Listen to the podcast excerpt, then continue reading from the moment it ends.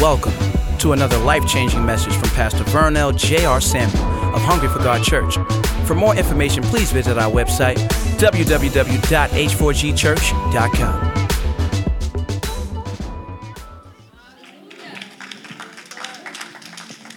Look at somebody next you. Say, shut your doubts up. Come on, look at somebody. Tell them, shut your doubt up. Come on. Tired of doubt. We walk by faith. I always um, remember the Holy Spirit gave me this one time. He said, if faith can move mountains, imagine what your doubts can do.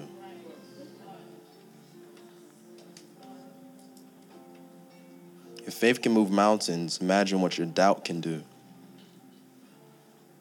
So, Lord, I don't want to find out.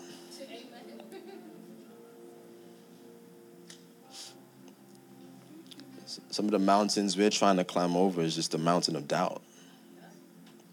Because where faith is, there are no mountains.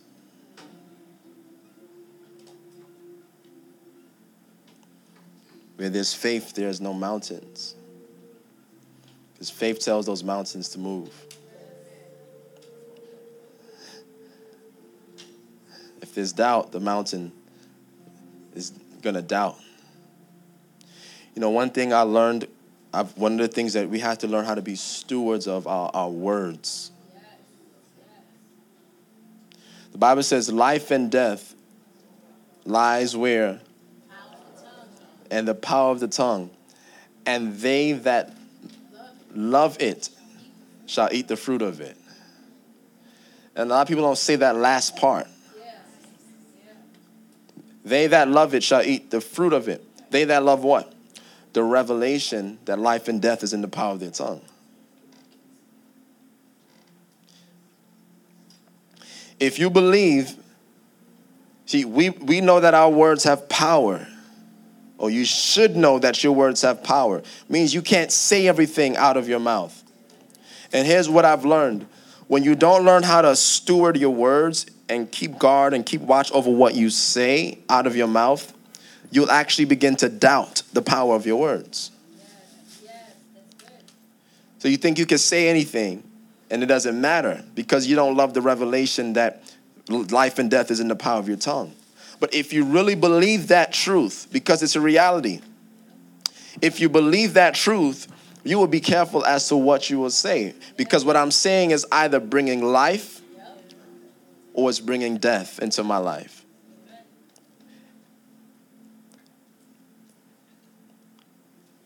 If I say, man, I'm going to have a bad day this morning, today. That's what, that's what I'm going to eat, the fruit of. A bad day. And do you know what's so amazing? Because what you say out of your mouth, your mind begins to look for it. Your mind looks for what you say. So if I say I have a bad day when, when the day begins, my mind is going to spend the rest of the day trying to justify what I just said. I'm going to look for what I said. I'm going to look for what's going wrong. And I'm going to expect to see what I just said. So our words create our realities. Our words form our realities. It's, it's literally one of the most critical factors to the wealth of a believer because our salvation is even based on our words, isn't it? We are saved because we said something out of our mouths. It's not enough to just think about salvation, right? You got to actually confess with your mouth Jesus is Lord. There's been plenty of times I've done deliverance with people who were demon possessed. And I'll just ask them, I say, say Jesus is Lord. And then that demon will fight for that person to open their mouth to say that. And as long as they can't confess Jesus is Lord, that demon knows that it has lordship over them, control over them. But once you confess that Jesus Christ is Lord, that demon realizes it no longer has power. I want you to say with me say, Jesus is Lord. Jesus is, my Lord. Jesus is, Lord. Of all. Okay? See, that's what your salvation is based on. So life and death is in the power of your tongue. You realized in the um, story of the people of Israel leaving the wilderness to cross over into the promised land. They not only had to change the way they, they thought or change their thinking, they also had to change their words, change their speaking. And I always can tell where a person, where a believer is in their position with God by the words they say. Because faith speaks. So I can, I can tell a person's spiritual location by the words they speak.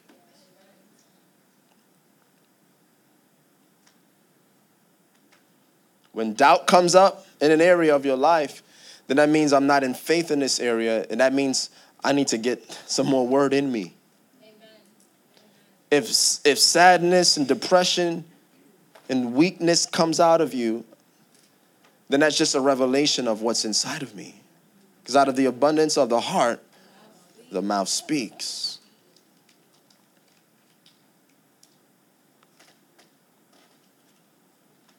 You can't think your way out of the wilderness. You have to speak your way out of it.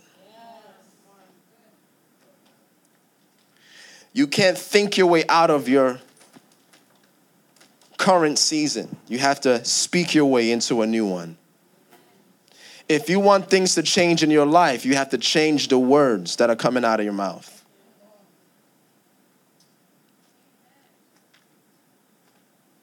Life is in the power of the tongue. If you want things to get better in your home, don't say what's happening. Say what you want to see happen. If your children are not living the way you want them to live, don't curse them. Don't tell them how bad they're living or behaving. Speak the opposite. You, whatever you say, you're going to see more of.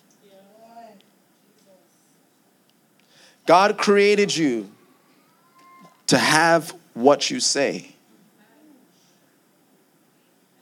not to say what you have.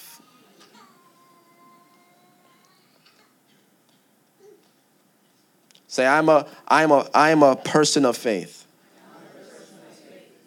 Now, now gender, gender that for yourself. Say, I'm a man or I'm a woman of faith. I'm a man. I'm a man of faith. Say that two more times. I am a man of faith or a woman of faith. Okay? Amen. Do you believe that you can have what you say? Yeah? How many of you want to see something new in your life that you're not seeing right now? All right. So God needs you to begin to speak into that new place. Speak life into that new place. I want you to turn with me real quick because I'm, I'm, I'm going to, I feel led to go a little different than what I had in mind.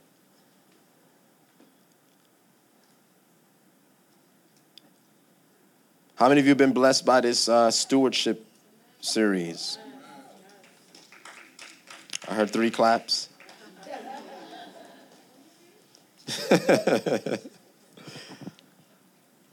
want you to look at look at uh, this story really quick. Very popular story. My plan is not to be before you too long.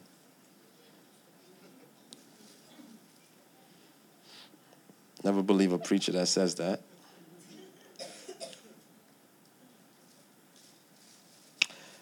Matthew 14, verse 13. Hurry up. Matthew 14, verse 13. I feel like God wants me to talk about stewarding the supernatural.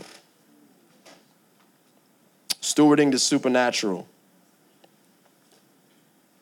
You are called to steward the supernatural.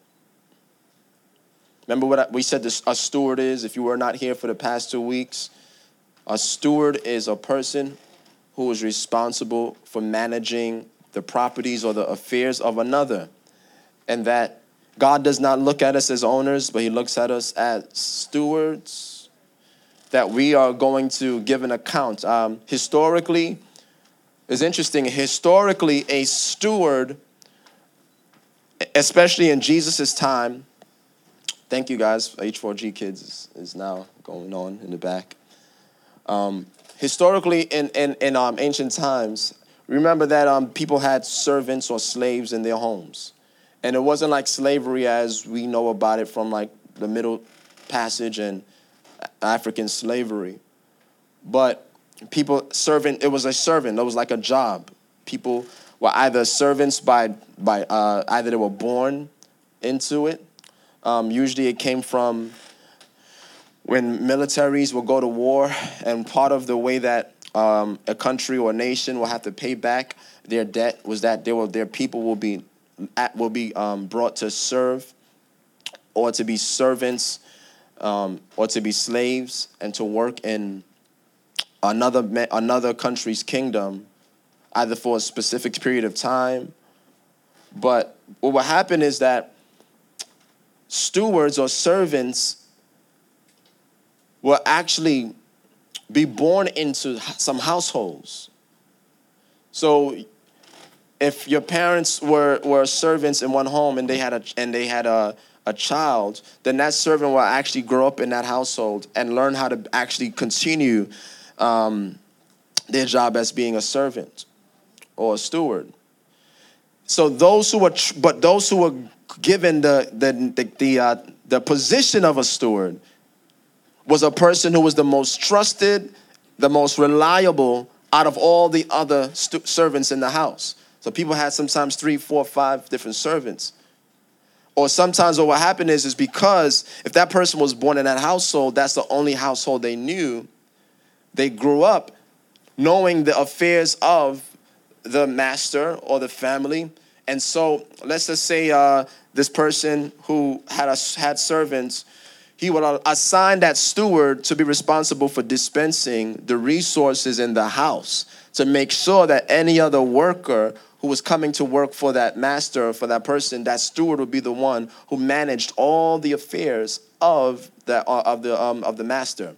So it was a very important role and you had to be faithful you had to be trusted. Not everyone was given the responsibility of being a steward. They had the keys to the house. They had the keys to the barn. They had the keys to the horse and carriage, the car, all right? But they had they they had the, they had they had the ability to represent the, the owner. And so what verse I told you guys to turn to? So when the Bible says that um, God calls us stewards, I'll show you real quick jump with me to um, keep your finger on Math, what is that, Matthew 14. Look at um, Luke 16 really quick, and we'll get back there. Luke 16. Because I said Jesus spent more time teaching about stewardship than he did any other subject. And the way he helped make sense of the kingdom uh, to people was that he brought it to them under this, in this, this um, from the subject of stewardship, management. Now, Luke 16, verse 1, Bible says, Now Jesus said to his disciples, Jesus said to his disciples, There was a certain rich man who had a steward. And an accusation was brought to him that this man was wasting his goods. He wasn't being a good steward, a good manager. So he called him and said to him, What is this that I hear about you? Give an account of your stewardship, for you can no longer be steward. So the man was about to be fired. So that means God fires people. See, God may give you a responsibility. And if you don't do a good job with what the assignment is, God can take you off of that job and give that job to someone else. We see that repeatedly in his teachings on stewardship. The person with the talents who wasted and buried the talent, God took that talent from that steward and gave it to someone who was going to do something with it. Bible says that this man wasted was wasting the master's goods. I want you to realize God, everything, nothing goes unnoticed to God. Although God is abundant and God owns everything, He is amazingly interested in every single aspect of what happens in life. Nothing gets past Him without His awareness. He knows what's going on in our lives. He knows what's going on in our in our worlds. He knows that even the stuff that doesn't make it to the media or the news, God still knows what's going on. The earth is the Lord's and the fullness thereof. A good manager is aware of everything that's going on in his estate. God is a good manager and he's a good owner. He sees and knows everything. He called to the man and said, Give an account of your stewardship, for you can no longer be steward. I think I mentioned before, this is what Judgment Day is all about. When we stand before God on Judgment Day, it's about us giving an account for what we did with stewardship.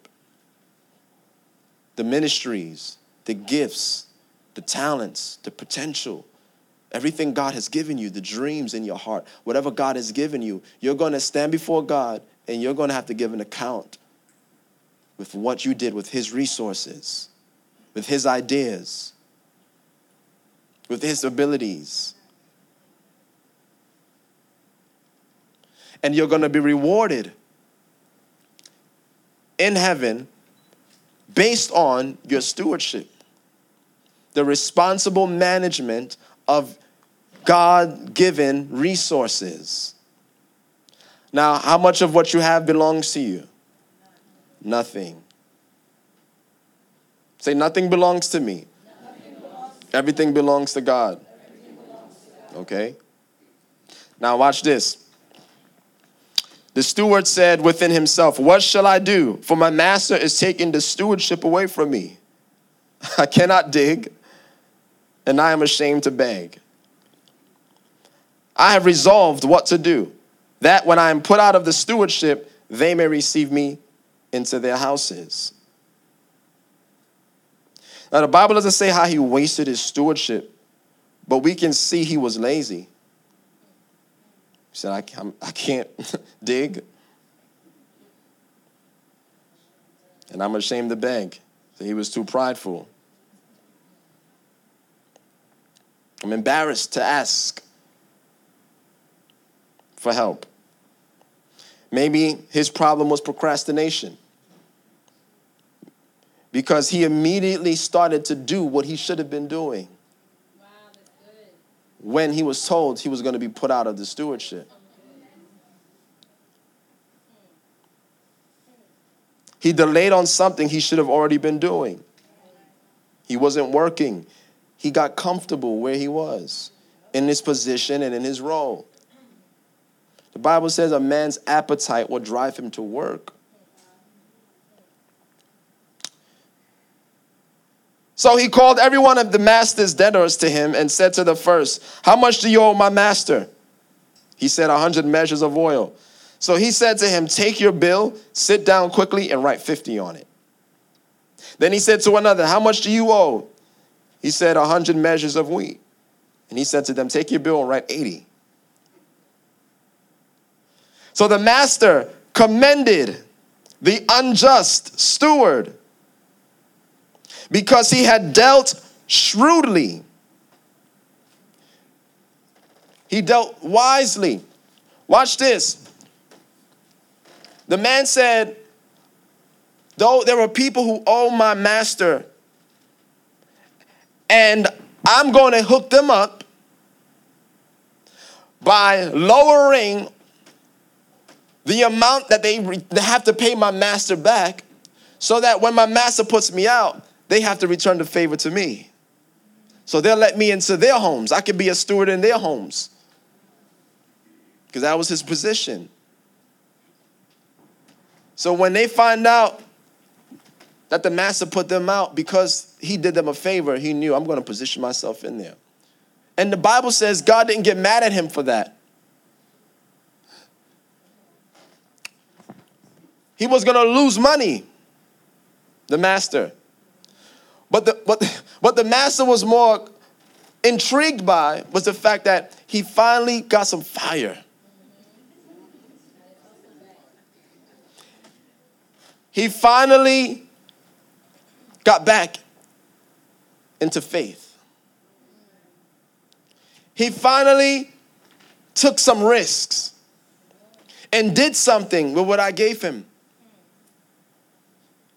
And I, I really believe that more Christians don't take more risks in the kingdom because they're so concerned about getting it right and being perfect. And God isn't even really looking for all of that. He just wants you to try. Isn't that what happened with the talents? The person with the one talent, he didn't do anything with the, ta- with the talent that God gave him. So when the master came back and said, "Give me the, show me what did you have any? Did you have any interest accrue on the talent that I gave you?" The man said, "No, I buried it." Now watch this. So that means the master was able to come back and get back what he gave him initially. It's not like he didn't have it anymore, but he didn't increase it. So, stewardship is not just maintenance.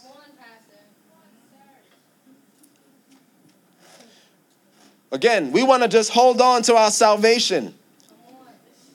I just want to stay saved. I'm not trying to do anything else. Because as long as I'm saved and I know I'm going to heaven, that's all I'm concerned about.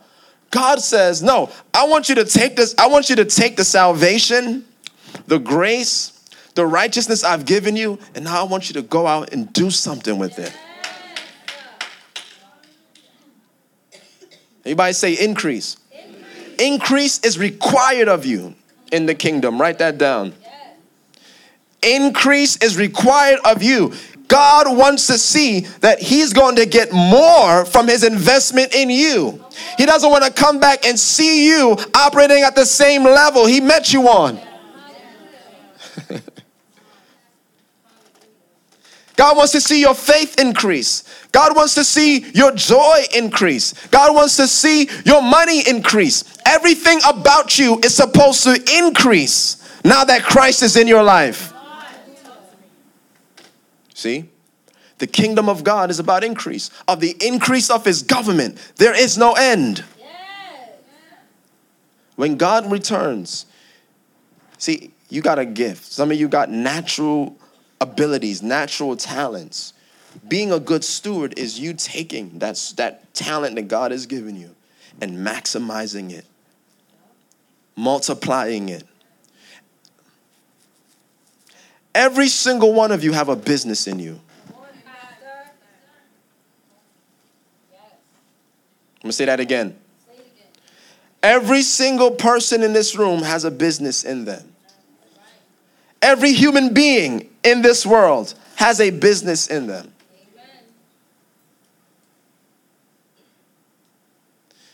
Has God sent anyone in this world empty and void of potential?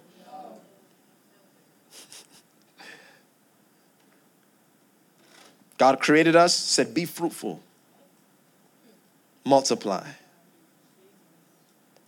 That is the mandate for every single human being. The people that grow. And I'm going to tell you something. I heard something this day. They said,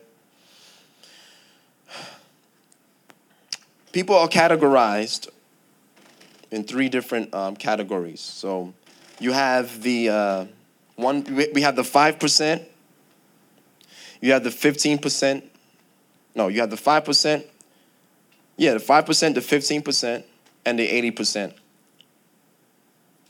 You should write those three numbers down the 5%, the 15%, and the 80%.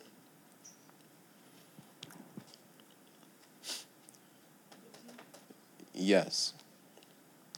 The 5% represent the top five, the, the five, uh, the 5% is the, are the super rich in, our, in the world. They're the most financially successful. Then you have the 15%. This is what we'll call the middle class. And then you have the 80%. Now, ironically, what they call the, the middle class, it looks different depending on where you are. Because for the middle class are, are, is simply more so about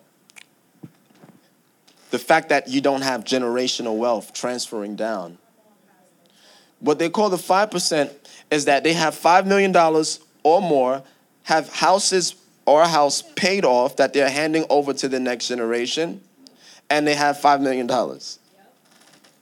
Now, you don't get to that, stat, that status on a job. Come on, somebody. Come on, Pastor. Right? No job is going to pay you that much. You see that? Jobs are not designed to make us rich. Right? So, and I, I want to talk to the I want to talk to the people who, by the time they leave this planet, are going to reach that five percent.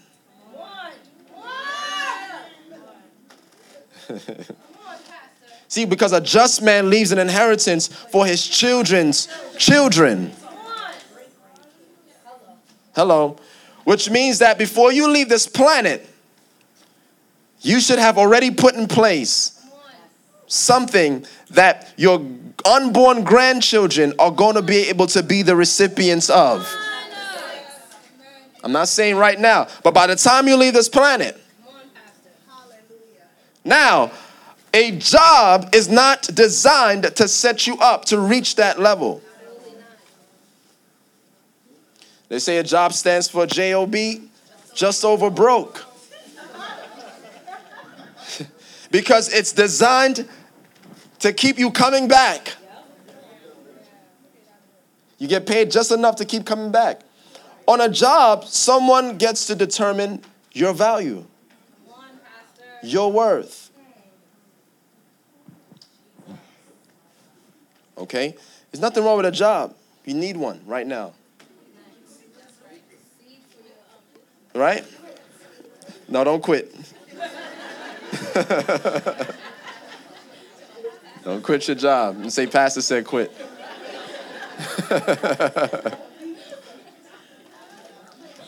but you got to learn the difference between your job and your work. Because remember, God created us to work. Genesis 2 4. God did not let it rain on the earth because there was no man to till the ground or to work. Okay? God has put in us the potential to be fruitful in an area. And one of the things I want to do next year in 2019 is to make sure every one of you know what your what your purpose is and what you have the potential to be fruitful in and what you have the potential to be productive in. And we want to make sure that you understand the management skills necessary to set yourselves up to have your own business. Amen. Awesome. See? Because there are, there's a difference between how the rich manage their money and how the 80% manage their money. It's a difference. I can guarantee you the 5% don't take their money and go down to the Gucci store and Chanel store and just spend it. And then they end up getting that stuff free somehow, right? Because those who become good stewards actually are given more. God gave me a prosperity secret this week. Thank you. I was reading Matthew 25. And uh, the thought came back to me you know, the rich get richer and the poor get poorer. Right? That's what I heard. The Lord said, It's not the rich that get richer. He said, Good stewards get richer, and bad stewards get poorer.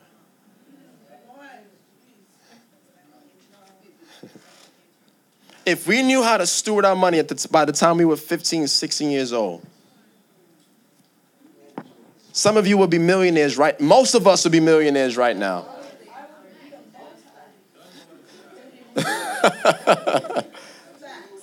right? Because God says He lets His rain fall on the just and the unjust. God is not making anybody rich, and God is not making anyone poor. The Bible actually says in Proverbs, the destruction of the poor is their poverty. What keeps people poor is their poverty. The mindset. So, what the enemy wants to do is that God, you know, when when when when Solomon said, wisdom is better than money. Wisdom is more profitable than gold or silver I want you to realize what, what Solomon is saying. Because if you just simply go after silver, or you go after gold, or you go after money, then you're only searching for a job. Wisdom is God, show me my purpose so that I can know my worth and I can know my value. Because once I know my value and my worth, people will actually pay me for what I have. I'm not looking for you to pay me. People will come to pay me because of what I have and what I know I have. See, being a good steward starts with me understanding that what I have is enough to prosper me. I'm going to say it for the person in the back. Being a good steward, watch this, starts with knowing that what I have is enough to prosper me. Because if you believe that what you have is not enough, see what people say is, oh, I can't tithe. I only make $300. It's not enough for me to tithe. They look at what they have is not enough. So what they do, they waste it. Whereas I have $300, this is a start. And I can take, my dad always said this. He said, if you don't tithe if you have $100, you're not going to tithe when you have $1,000. so if I, right? It's never going to be enough.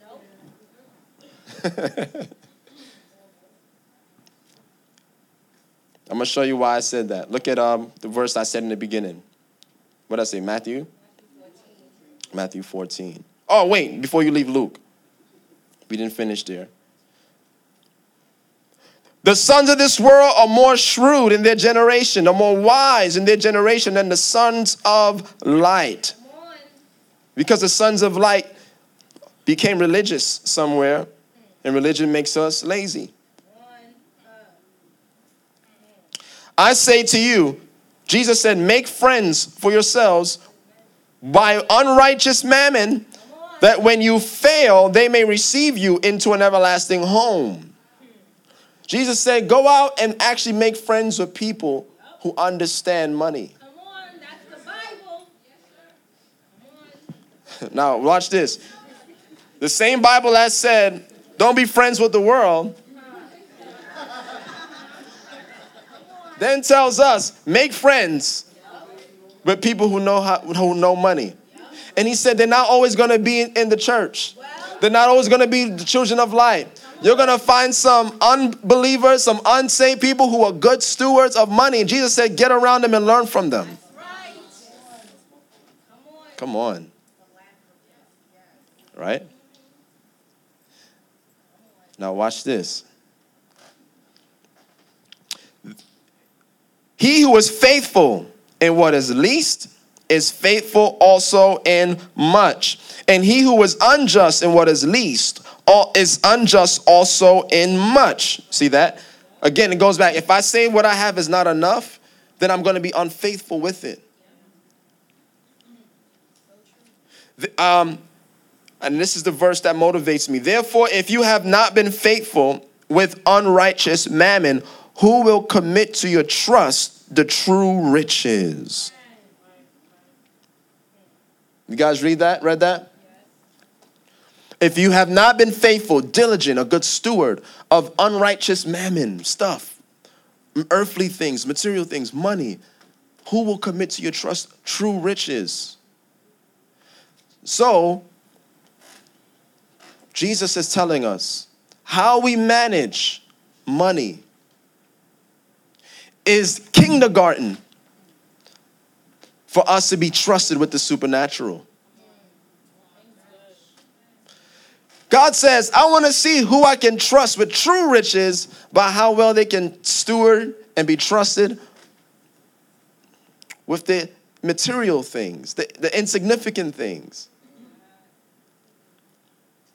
This was my this is my motivation to being a good steward. That if I want God to trust me with influence over nations and to trust me with favor and trust me with miracles, God says it starts with my financial integrity. What? You mean to tell me pay my bills on time? God cares about that. And that determines if God wants to trust me with healing the sick and raising the dead.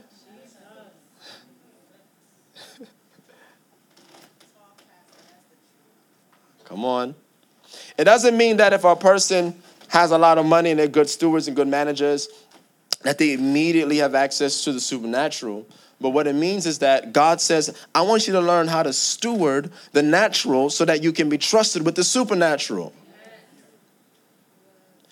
And God's proving ground, or the way God determines if we are faithful or not, if we can be faithful with not faithful or not, is by what we do with material things. How generous are you with what you currently have? See? Because if you can give, if you can give with what you have, you can't say, I don't have enough to give. You can't say, I don't have enough to give. What faith does is find opportunities to mix your finances with God's possibilities. I want to see that if I obey God's word to tithe, didn't he say, test me and prove me? The only place in scripture God says to test him is with a tithe. The only place. The Bible says, do not test the Lord your God. The same Bible that says, do not test the Lord your God, tells us, test him with the tithe.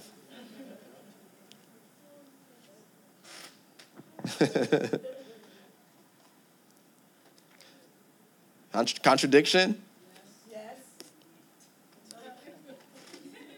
See, all truth is held in tension. Because God said, I need you to know me. I need you to trust me. God is going to find ways to offend our minds to reveal our hearts.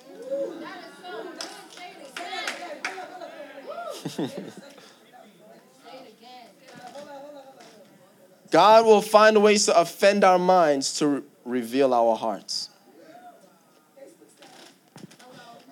This is how He brings us into His world. I want to see what you're going to do with $100. I want to see what you're going to do with $50. God, this is my money. I worked hard for this. You want me to give it to somebody? You want me to give to the church? Matthew 20, we don't have time to look at it. Matthew 20 is another, par- another parable. The Bible talks about how a man went out to hire servants. And he, the Bible says he hired people. He said he gave, he set a wage. He said, I'll pay you for a full day's work.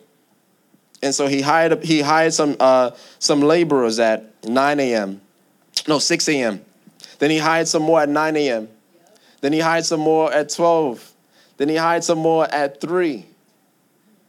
And at the end of the day, everybody came to get paid. The people who got hired at 3 ended up getting paid the same as those who got hired at 6 a.m.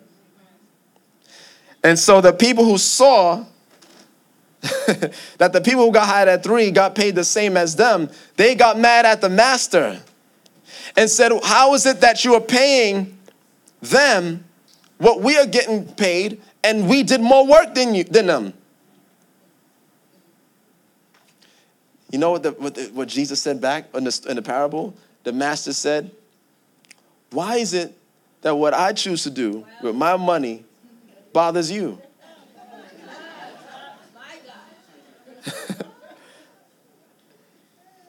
and after that, it said, your, does your evil eye, I'm gonna show, you gotta read it.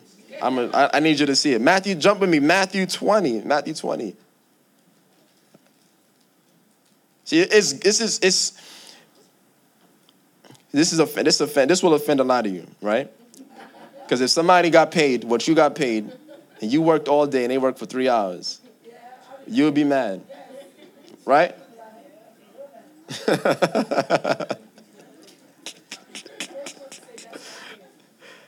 How many of you will say that's not right?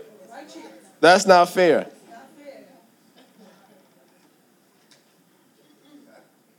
See? Favor isn't fair, right? Because if y'all got, if you were on the other end and God had at three and got paid the same, you would say it's favor.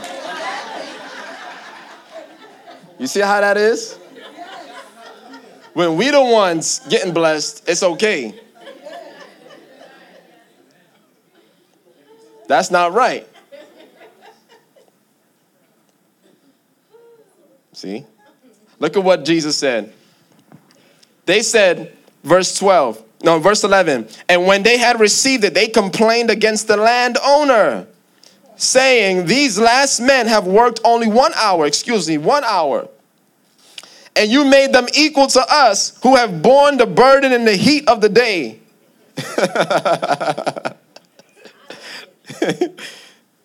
but he answered one of them and said, Friend, I am doing you no wrong. Did you not agree with me for a denarius, a dollar, which was a, a, a, a at that time that was a full day work. It was okay. Did you not agree with me for denarius? Verse 14. Take what is yours and go your way. I wish to give this last man the same as to you. It's my money. I can do what I want with it. It's my grace. I can do what I want with it. It's my favor. I can do. See, you, when you forget that you're not the owner of nothing, it's not your money. God can do whatever He wants. To look at somebody next to you, say, it don't got to be right. It don't have to be fair. Right? our self righteousness, our self righteousness is an issue. That's why we need to seek His righteousness, seek His kingdom and His righteousness. Because God's righteousness doesn't look like ours.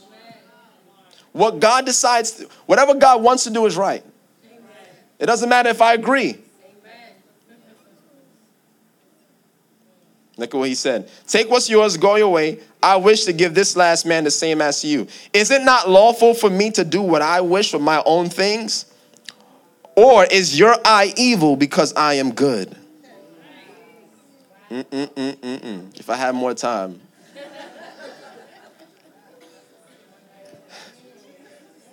God will allow His goodness to expose the evil in your own eyes.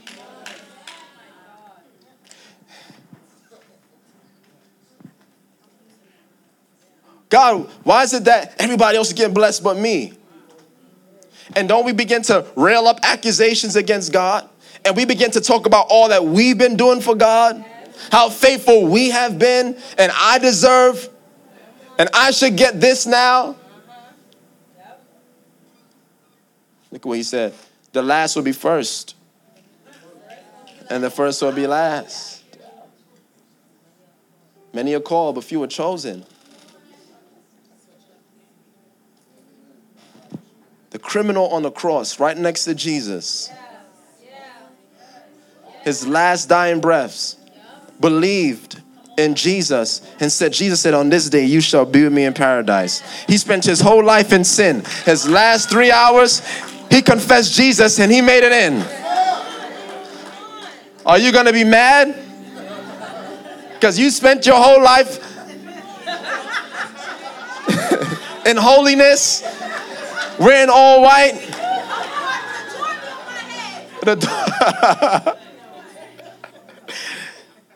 this person lived however they wanted to live, and in their last few minutes, they made it in.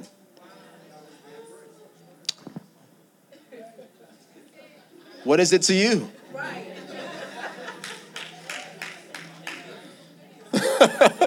Mind your business. See, that's what good stewardship is about minding your own business.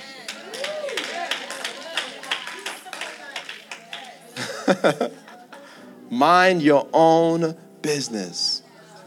You focus on what God has called you to do, run the race God called you to run, focus on working on yourself, your dreams. Don't worry about who's getting blessed now. Everybody got their own race to run. Come on, church. So we don't judge. We don't judge. I wish I had time to show you. I'm going to end here. Who said that?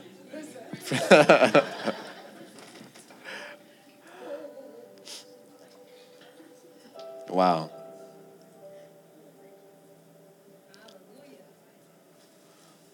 Mind your business.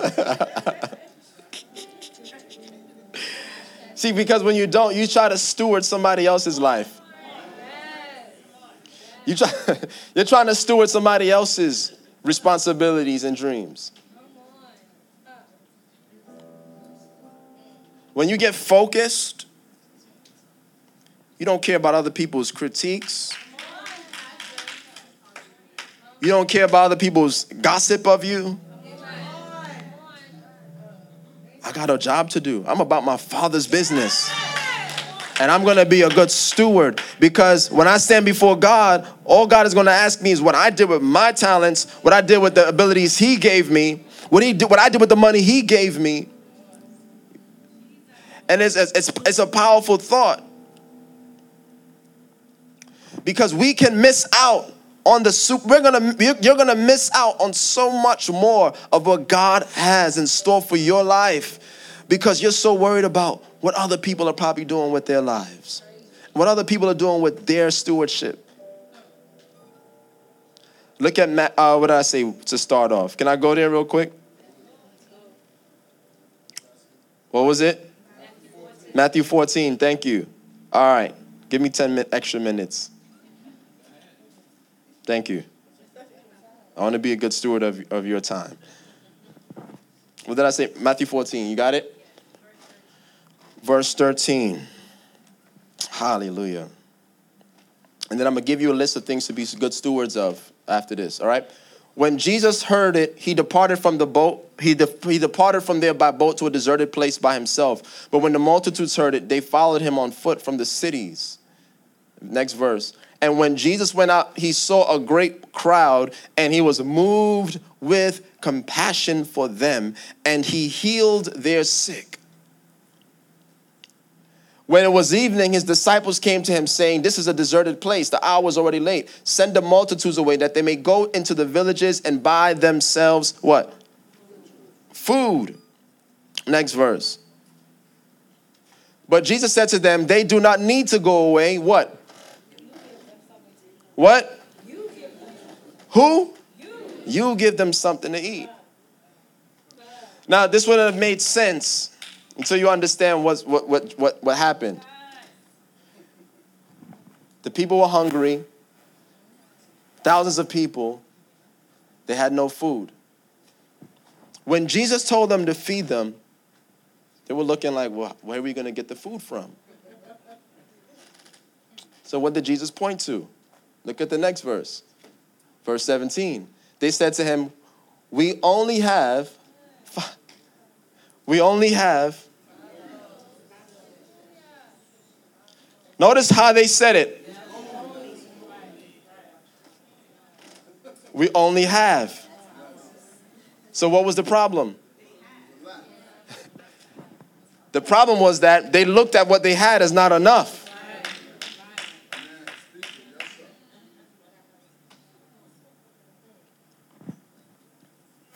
Are you looking at what you have is not enough? Are you wishing that you had more? Because remember, you can only be trusted with the amount that you can steward. So, whatever you have is enough if you learn how to take what you have and steward it, God will then make what you have multiply. They said, Well, we only got five loaves and two fish. So they disqualified themselves from the possibility of a miracle. So, stewarding the supernatural requires me to look at what I have and see, number one, if God has given me this, it's enough. Moses, you're leading millions of people, and then he gets to the sea, then he stops and says, What are we gonna do? God says, What do you have in your hand? God will offend the mind. what do you have in your hand? Moses said, All I got is this rod. Use it. God will never bring you to a place in your life and you don't have enough. I said, God will never allow you to get to a place in your life and you don't have enough to get past it. Whatever you have right now is enough to get you out of whatever rut, whatever situation that you're in but the problem is, is that you're overlooking what you have, thinking that you need something more. God says, no, the more is in the less. The more is in what you actually already have. Woo.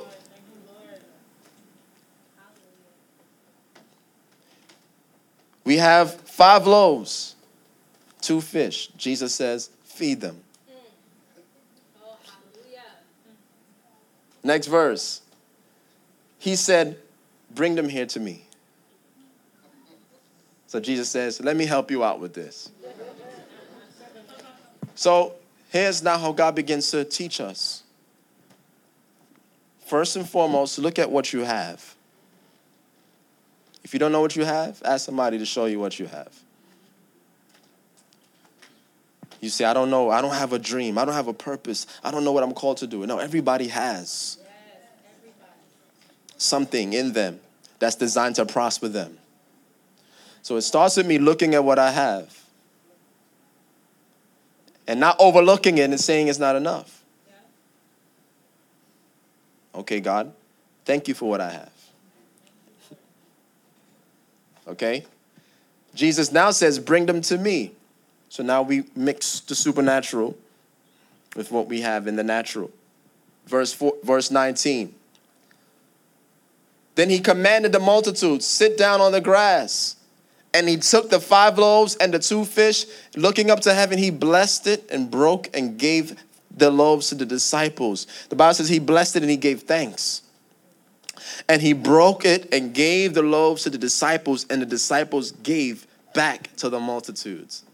Now, the other translation actually shows us where they got the five loaves and two fish. Where they get it from? A little boy. A little boy's lunch.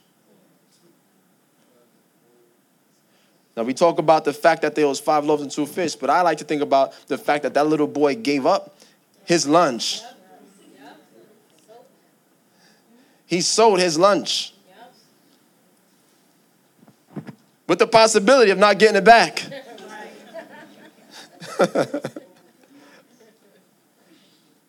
Watch this.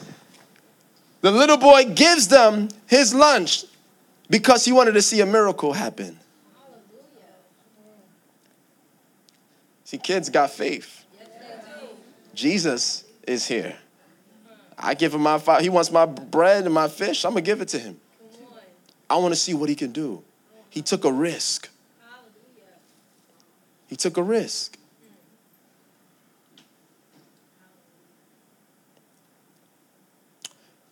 Jesus blesses it, breaks it, gives it back to the disciples. The disciples give to the multitudes. Verse 20.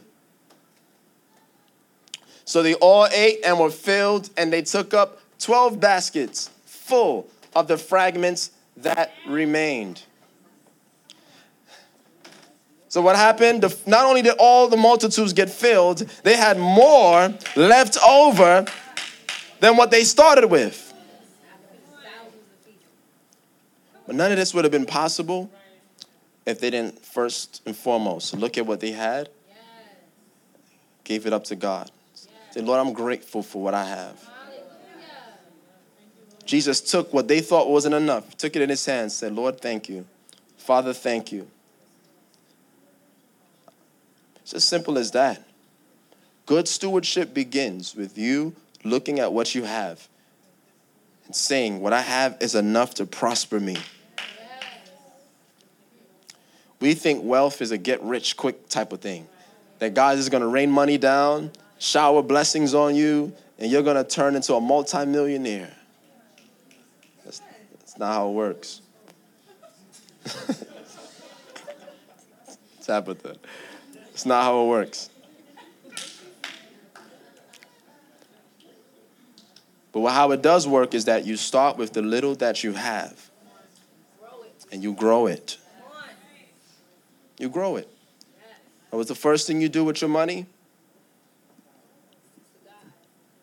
You set up the system of tithing. Notice what Jesus did. I love Jesus' management skills. You know, the Bible actually says in another, another chapter is that the Bible says he made everybody sit down in groups of 50. And he set order. And he set them in place in order to prepare them for the miracle. So it's important, like uh, Bianca's been sharing this word over the house, that God is saying, keep saying, build a boat. We have to learn to build a boat, prepare for what we are expecting to happen. If you're expecting God to open up doors for you in an area in which you want to break into, you have to actually begin to prepare yourself and prepare your life as if you are operating in that level. So I can't say I'm expecting God to prepare me for, to give me a car and you don't have a license. Right? You build a boat and then you get ready for what's to come.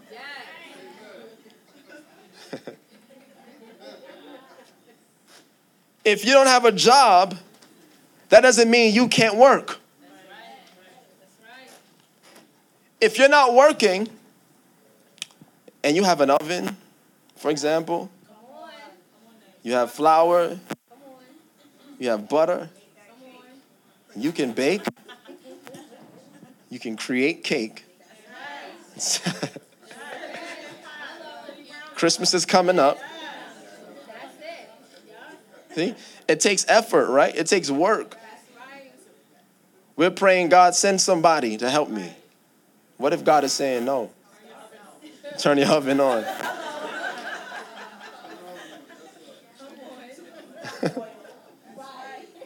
I got to wrap up.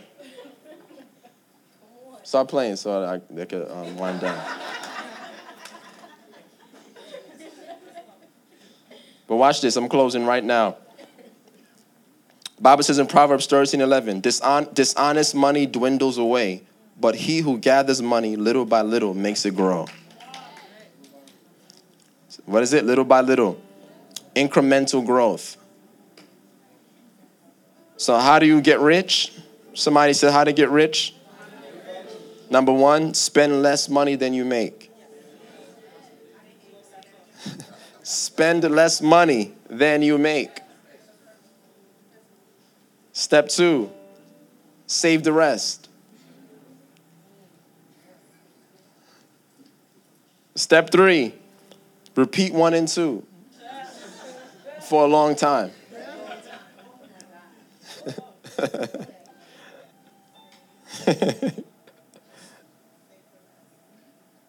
Spend less money than you make, save the rest. And what happens? Little by little. It'll take a long time. But then here's how you've been. You got to grow your income to make more money, to save more, to be able to do more with it. Proverbs 13, verse 11. Don't ever look at what you have as not enough. Jesus looked at five loaves of bread and two fish and said, This is enough, more than enough to feed 5,000 people. It's a mindset. Prosperity starts with our beliefs. If I believe I can prosper, if I believe I can, I can, if I believe I can be wealthy, I will be wealthy. If I believe that I can reach the top 5% before I die, I will be. Come on. I'm not going to let what somebody else dictated about me be my reality. Because God didn't call me to be in the 80%. God didn't call me to be poor. He didn't call me to be broke. God told, called me to be a good steward. And if I be a good steward, the, the good steward gets richer. and the bad steward gets poorer. Hallelujah. Oh, and don't waste either. Jesus was very frugal. Did you notice that the pieces that were left over, Jesus said, pick them up and put them in a basket?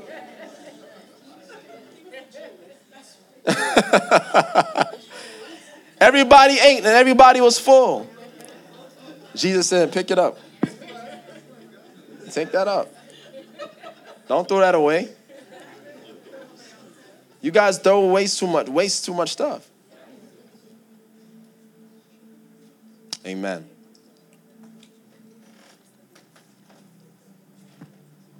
Oh, I told you I was going to give you guys some things to be good stewards of, right?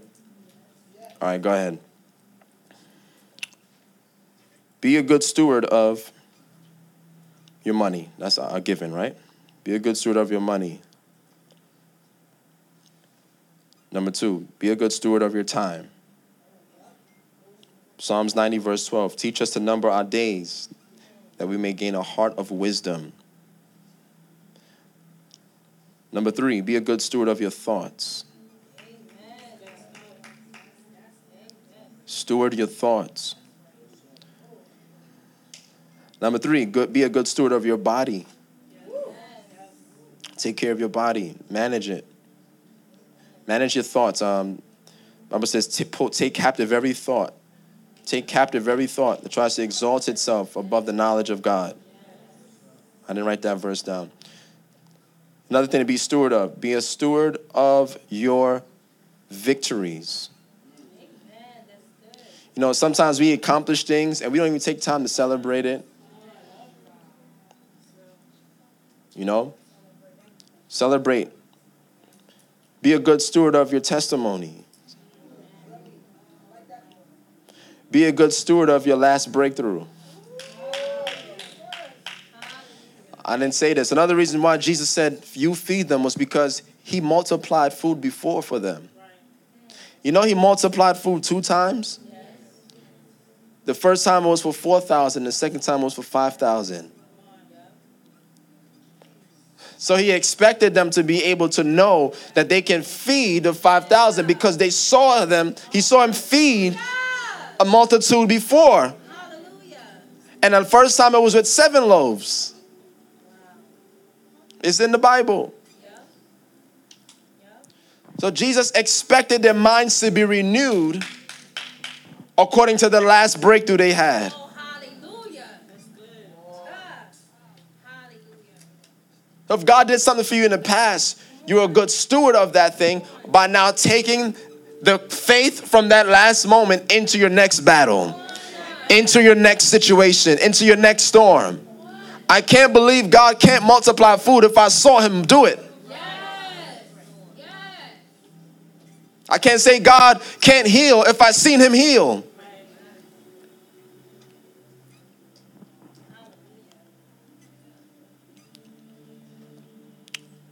Finally, steward your relationships. Steward your relationships. That doesn't mean steward the person. Steward your relationship, your connection with the person. Understand that God is called, if God has connected you to people, and He has, you have a responsibility to manage how you show up in that relationship, not how they show up in that relationship. You can't control what people do, but you can control what you do. So when you decide to be, I'm a kind person, I'm to remain kind. I'm a generous person, I'm to remain generous. I'm a forgiving person, I'm to remain forgiving. I can't let what somebody else do change how I am to react to them because then that person has control over me. But be a good steward of every relationship you have. And I promise you, if you begin to think this way in this season, your 2019 is going to be filled with abundance. 29 God says I can trust more people with you. I can trust you with more influence. I can trust more opportunities to come your way. Amen. So Holy Spirit, I thank you for dismantling the lie that we don't have enough and that we are not enough. Holy Spirit, I thank you that because you are with us, there are no limits to what we can do together. We are not alone in this, but because Jesus is walking with us, if I take my little and put it in his hands, he can multiply it, he can stretch it. I'm not going to be stingy with my faith, neither will I bury the talent that he's put in me, but I'm determined to be a good steward. I'm determined to increase what you have given me. For you're expecting more of me because you have set me up to be in position to bring more to you. So, Father, I thank you today, God. Hungry for God is growing not only in the natural, but in the supernatural. That hungry for God, we are learning to be good stewards, good managers. You have you have cities that you're calling us to influence. There are businesses that you're calling us to be good stewards of, Father. You have you have so much in store for us. And Lord God, we are choosing to stand in agreement with you today. To be co-laborers with you in this season. So we thank you. I want you to lift up your hands with me. Say, Lord, I thank you for what you have given me. Open my eyes to see that it is more than enough to prosper me. In Jesus' name. Amen. This concludes another life changing teaching from Hungry for God Church. For social media updates and more teachings from our pastors and leaders, please visit our site, h4gchurch.com.